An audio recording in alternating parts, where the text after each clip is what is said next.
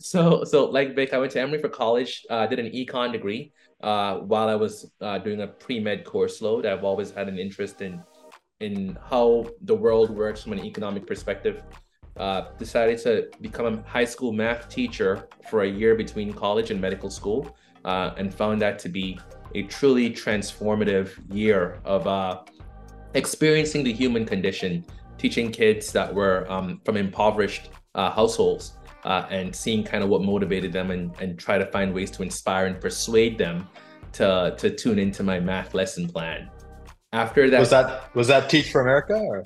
It wasn't. So Teach for America required a two-year commitment, and I okay. knew I only wanted to do a year before I got on, into medical school, and so I just applied for a teaching job cold turkey. Oh wow! Uh, oh my god! The teacher exam, and there was a shortage for male teachers, you know, and and and uh, I was hired on the spot.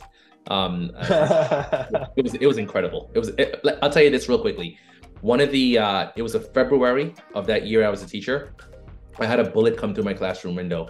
Stray bullet. It wasn't. It wasn't an intentional shooting inside the class but the neighborhood drug dealer was cleaning his gun, I think, and the bullet kind of went off. The gun went off, and oh my god, a room full of tenth grade kids doing their tenth grade, I think maybe an algebra class, and the, the girls always sat in the front row because I was a I'm a young teacher, young male teacher. The girls are in the front, and that's that age. Uh, okay, okay. Phones, right? and there was a girl that saw the bullet hole on the top of the blackboard, and said, uh, "Mr. Marshall, that's a 22 caliber bullet."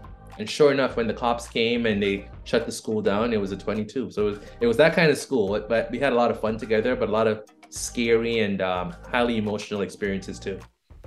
Hmm. Amazing. And, and, this is just the beginning of the story. Keep going. so I uh, went to Emory, uh, went back to Emory after teaching to do uh, medical school. And this was now in 2006. Uh, and so I am in school at the time that the Affordable Care Act is being contemplated. And so there's a lot of talk about payer contracts and access to healthcare and the cost of healthcare and how we compare with other nations, developing nations and, and developed nations in terms of our quality metrics. And I got inspired through that kind of educational journey to do an MBA. And so I took uh, time out from med school uh, because there wasn't a formal MD MBA program at Emory at that time. So I took a sabbatical from my medical education and, and applied in and, and did the MBA program. And, uh, and that changed the lens through which I saw the world from there on out. It was, it was incredible. Um, I met a lot of interesting people.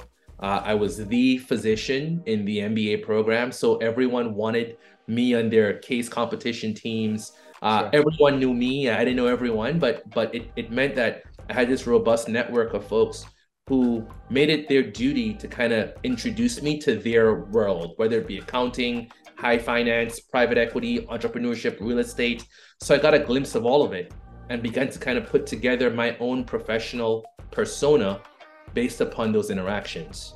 So let me ask you a question, So At that point, did you know you're going to start a company? I know I was going to do something, but the idea for Dr. Doc had not uh, germinated yet. I did not know I was going to do even anesthesia or open a pain clinic later. But I, okay. I, I knew that I had this itch that I needed to get scratched, and it was the itch of business. How it manifested, okay. I didn't quite know where it would fit, but it was just a matter but of. You know, you're not going to be a, a plain Jane. I mean, no offense to all the physicians, even though we're all physicians here talking here, but you're not going to be a traditional doctor. You're going to do something beyond just being a physician. Sure.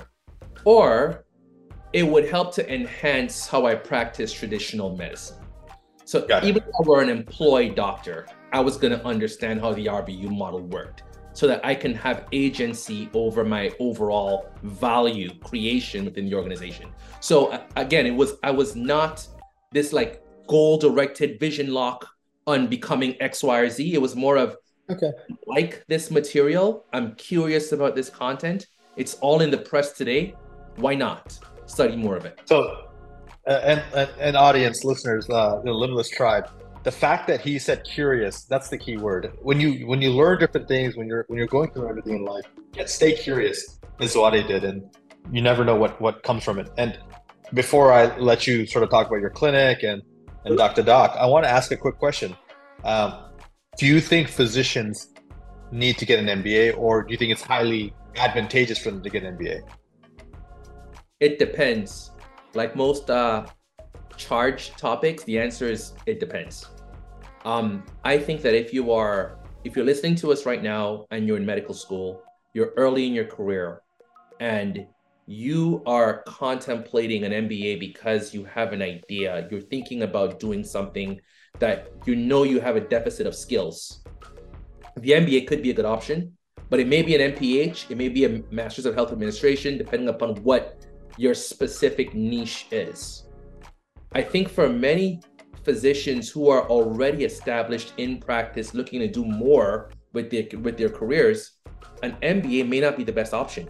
Uh, it's not cost effective. The opportunity cost for that time out of your your practice or your career to sit in a classroom and pay ninety thousand dollars, it the the math doesn't necessarily work out in your favor to catch up on the lost income, depending upon what your uh, specialty is.